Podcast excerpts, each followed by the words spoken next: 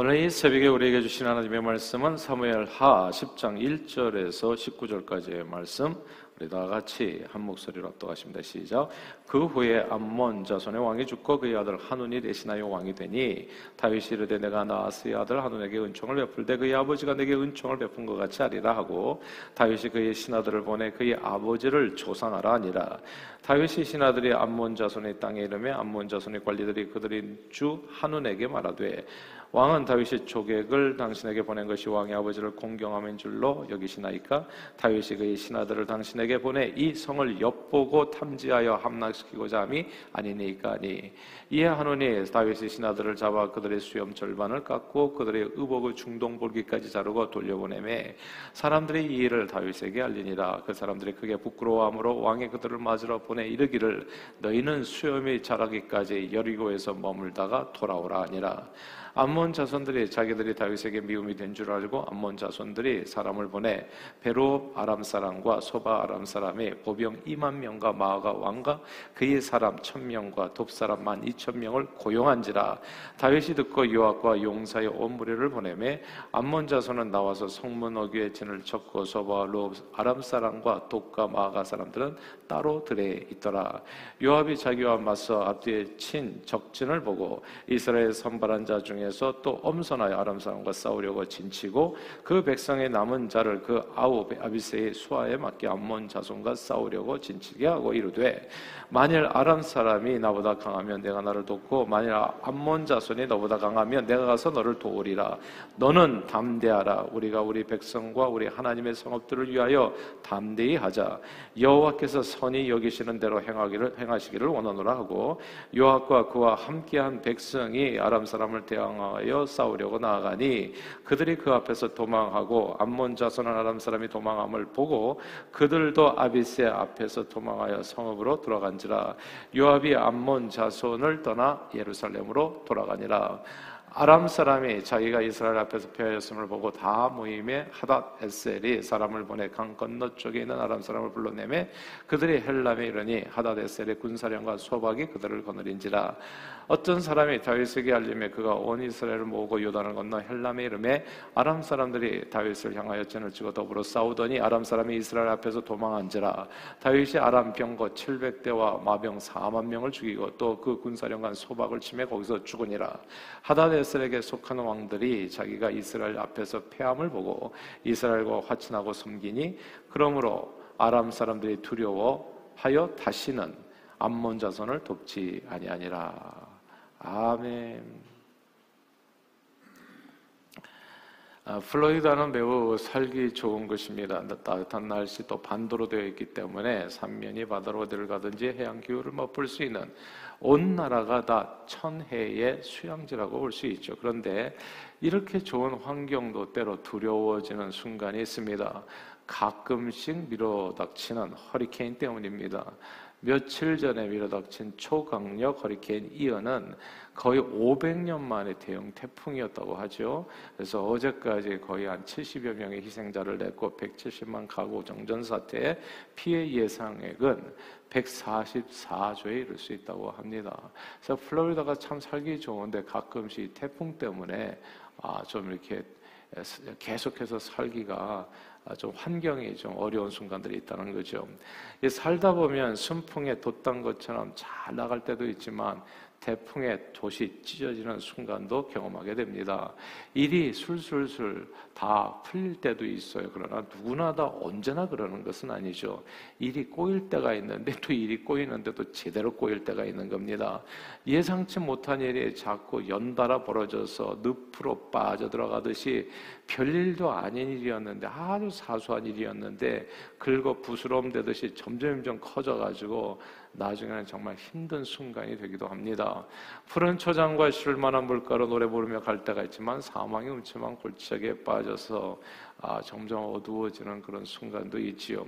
기분이 룰루랄라 좋고 평안할 때도 있지만 매우 두렵고 괴로운 때도 있습니다. 점점 이렇게 힘든 일들이 몰려올 때 내가 예상했던 거하고는 좀 다르게 일이 풀려가기 시작할 때 내가 원했던 방향으로는 안 될 때 우리는 어떤 자세를 취해야 될까요? 이런 이런 순간에 그리스도인들은 어떤 태도를 취해야 되는가에 대한 말씀이 오늘 본문입니다. 오늘 본문은 크게 두 가지 태도를 얘기하는데요. 첫 번째는 이겁니다. 무엇보다도 먼저 담대한 믿음입니다. 먼저 다 함께 12절 읽어볼까요? 12절을 읽겠습니다. 12절 시작. 너는 담대하라. 우리가 우리 백성과 우리 하나님의 성업들을 위하여 담대히 하자. 여호와께서 선이 여기시는 대로 행하시기를 원하노라 하고 아멘. 여기에서 너는 담대하라. 그리고 여호와께서 행하시기를 원한다. 이 구절을 주목해야 됩니다. 이 말씀을 통해서 우리는 두려울 때 꼭 필요한 태도 하나를 배우게 됩니다. 담대한 믿음입니다, 여러분. 예수님께서는 이렇게 말씀하셨지요. 세상에서 너희는 환란을 당한다. 아, 그러니까 예수님은 우리에게 환란이 없다고 말씀 안 하셨어요. 환란을 누구든지 당한다고요. 예수 믿지 않는 사람도 예수 믿는 사람도 환란을 당하지만 반응은 다른 것이죠.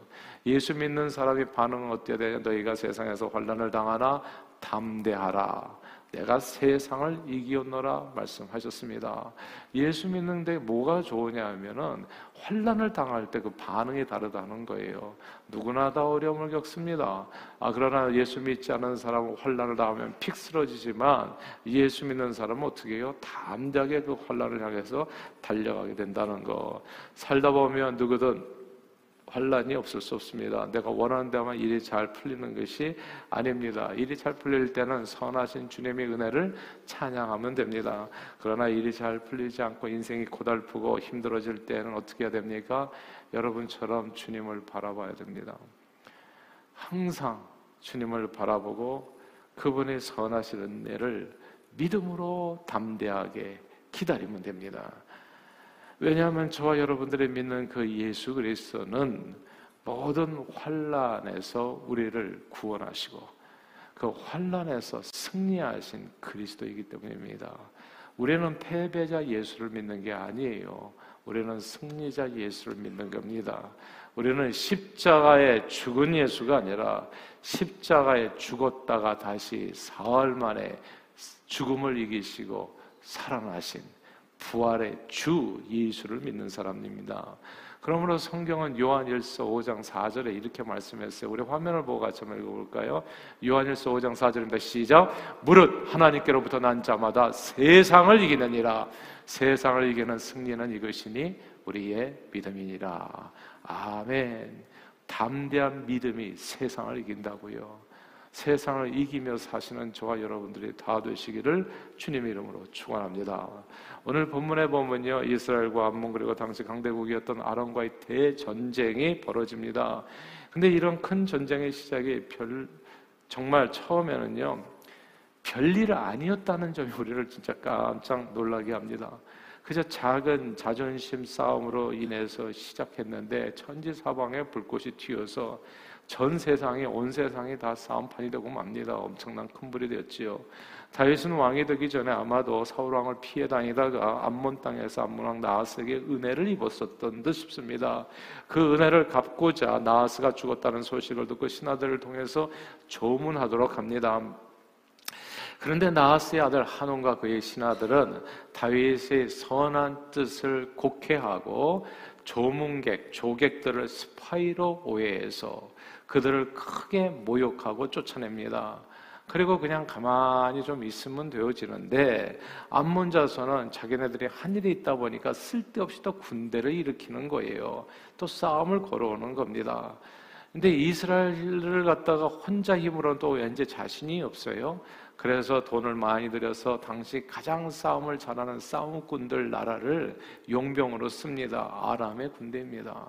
아람의 군대는 당시에 정말 철기 문화를 자랑하고 여기 오늘 보면 700개의 마병이 저기가 있었잖아요. 병거가 있었잖아요. 마병이 2만 명. 그러니까 어마 어마무시한 군대를 자랑하는 아, 그런 나라가 아람이었던 거예요. 그래서 싸움 잘하는 사람들을 갖다가 용병으로 이제 고용을 하는 겁니다. 다윗은 선한 마음으로 조문객 한 번 잘못 보냈다가 원치 않은 전쟁에 휘말리게 됐습니다. 이게 이게 또 허리케인이 부는 거지요. 다시 말하면 태풍이 몰려오는 겁니다. 원하지도 않았는데 아, 이런 전쟁의 중심에 서게 된 거예요. 상대가 전쟁을 일으켰기 때문에 뒤로 물러가는 것도 쉽지 않습니다. 그냥 그냥 잊어버리자 이게 안 되는 거예요. 야, 이 죽자고 달려드는데 어떻게 되겠습니까? 일이 꼬이게 된 겁니다. 그리고 상대는 그 세력을 점점 키워가지고요. 이게 태풍이 뭐 1등급, 2등급 점점 커지는 거예요. 그러니까 이게 쉽지 않은 전쟁입니다. 하나의 대적을 상대하기도 어려운데 이게 안무는 동쪽에 있었고 아람은 이제 북쪽에서 쳐내려오는 거거든요. 그러니까 이게 앞뒤로 쳐서 들어오는 이 상대를 이제 혼자서 감당하기는 참 어려운 그런 순간을 맞이 자칫하면 그 안에서 포위당해서 몰살당한 위기에 처하게 되었다. 그 뜻입니다. 조객 한번 위로하려고 신하를 보냈다가 절대 이렇게 될 일이 아닌데 500년 만에 밀어닥친 거대한 태풍처럼 환란이 정말 이스라엘을 완전히 그 나라를 덮어버리게 된 겁니다. 인생을 살다 보면 자기가 원하지도 않는 이런 전쟁을 치르게 될 때가 있어요. 원치 않는 환란을 당하게 될 때가 있습니다. 그때 저와 여러분들이 꼭 기억해야 될 말씀이 오늘 본문입니다. 담대한 믿음이요. 너희는 담대하라.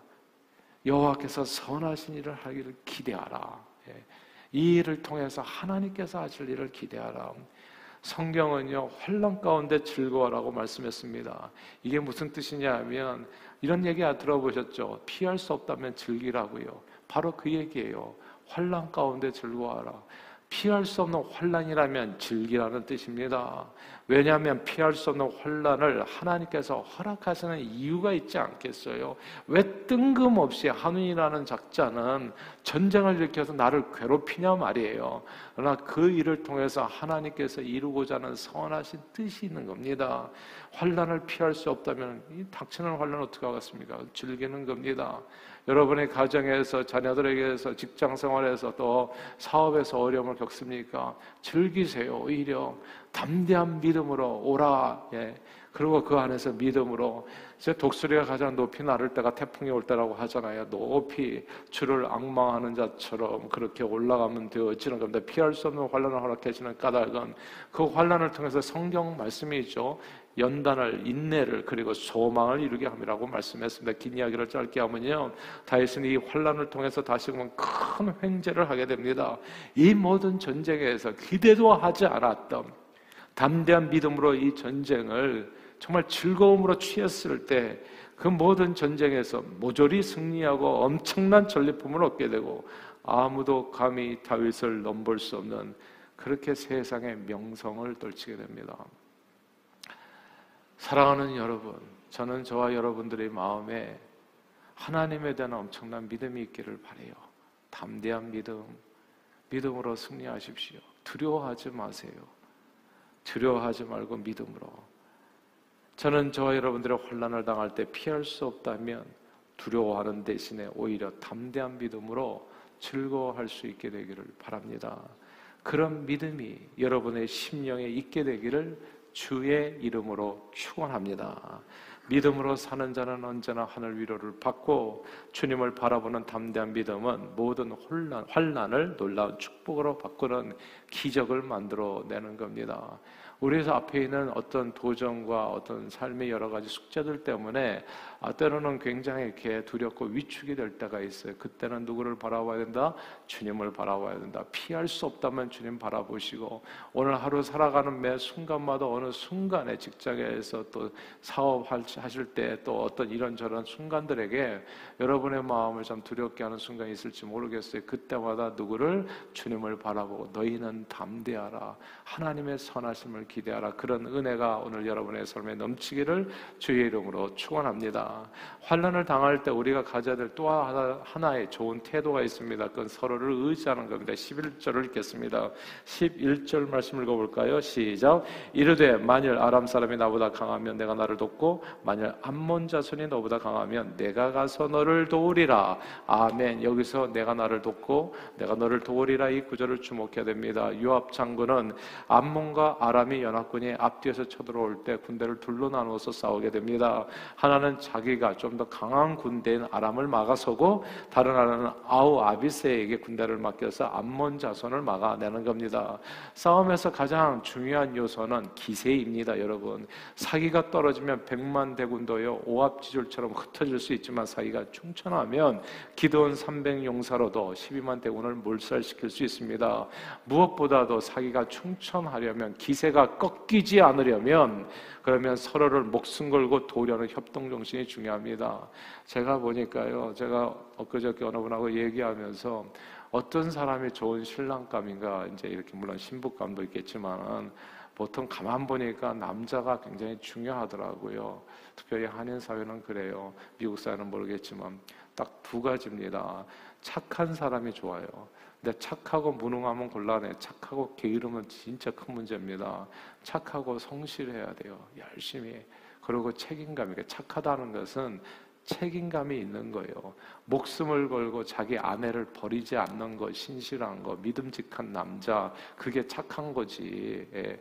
그냥 이 맥없이 TV만 보고 있는 남자 착한 게 아니거든요. 순하기만 한 게 착한 게 아니거든요. 책임을 지는 남자가 착한 거라고요. 그리고 성실하게 그런 남자는 좀 외모가 좀 떨어져도 뭐 학력이 좀 없어도 상관이 없다.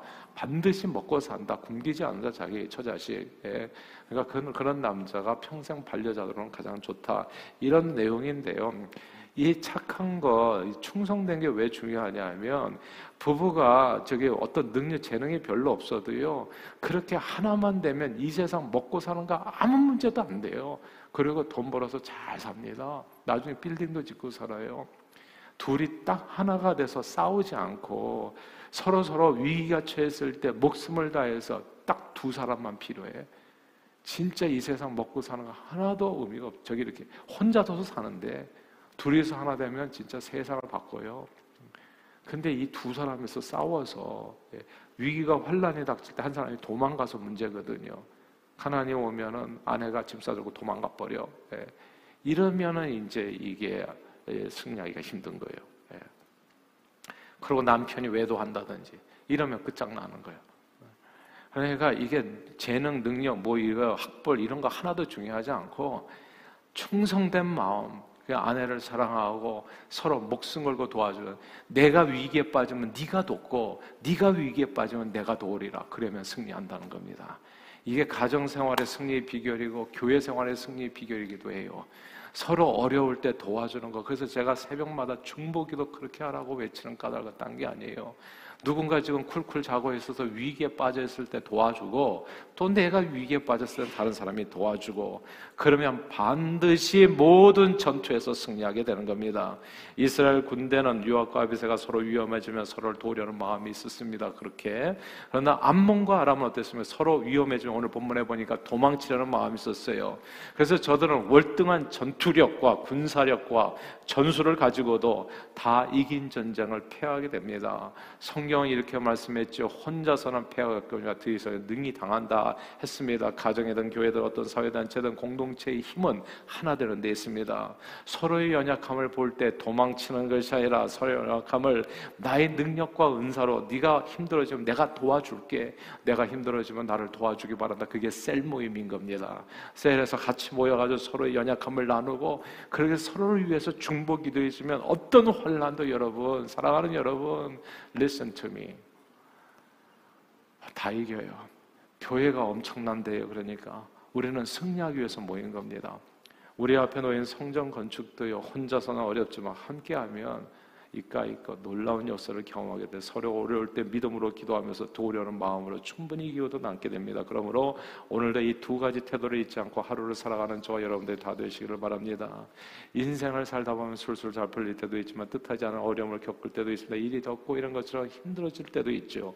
그때 두 가지를 잊지 않으면 됩니다. 첫째는 담대한 믿음, 그리고 둘째는 서로에 대한 기도 부탁, 중보 기도 하는 겁니다. 오늘도 서로를 돌아봐 담대한 믿음으로 그 어떤 일을 만나든 놀라운 인생 승리를 경험하고 누리는 저와 여러분들이 다 되시기를 주의 이름으로 축원합니다. 기도하겠습니다. 하나님 아버지 다윗은 여호와는 나의 목자시 내게 부족함이 없다 노래했습니다. 푸른 초장과 쉴만한 물가로 다닐 때도 좋았지만 일이 꼬여서 사망의 음침한 골짜기로 빠져들었을 때에도 예수 그리스도를 자기 목자로 삼았더니 그분의 지팡이와 막대기로 보호되어 오히려 그 속에서 놀라는 승리를 거두고 축복을 누리게 됐습니다. 피할 수 없다면 즐기라고 환란을 피할 수 없다면 주 예수 이름으로 그 환란을 즐거이 대하면 믿음으로 즐거이 대하며 소망을 이루는 줄 확신하오니 오늘도 서로를 위해 중보하며 담대한 믿음으로 승리하는 하루가 되도록 우리 모두를 축복해 주옵소서. 예수 그리스도 이름으로 간절히 기도하옵나이다. 아멘.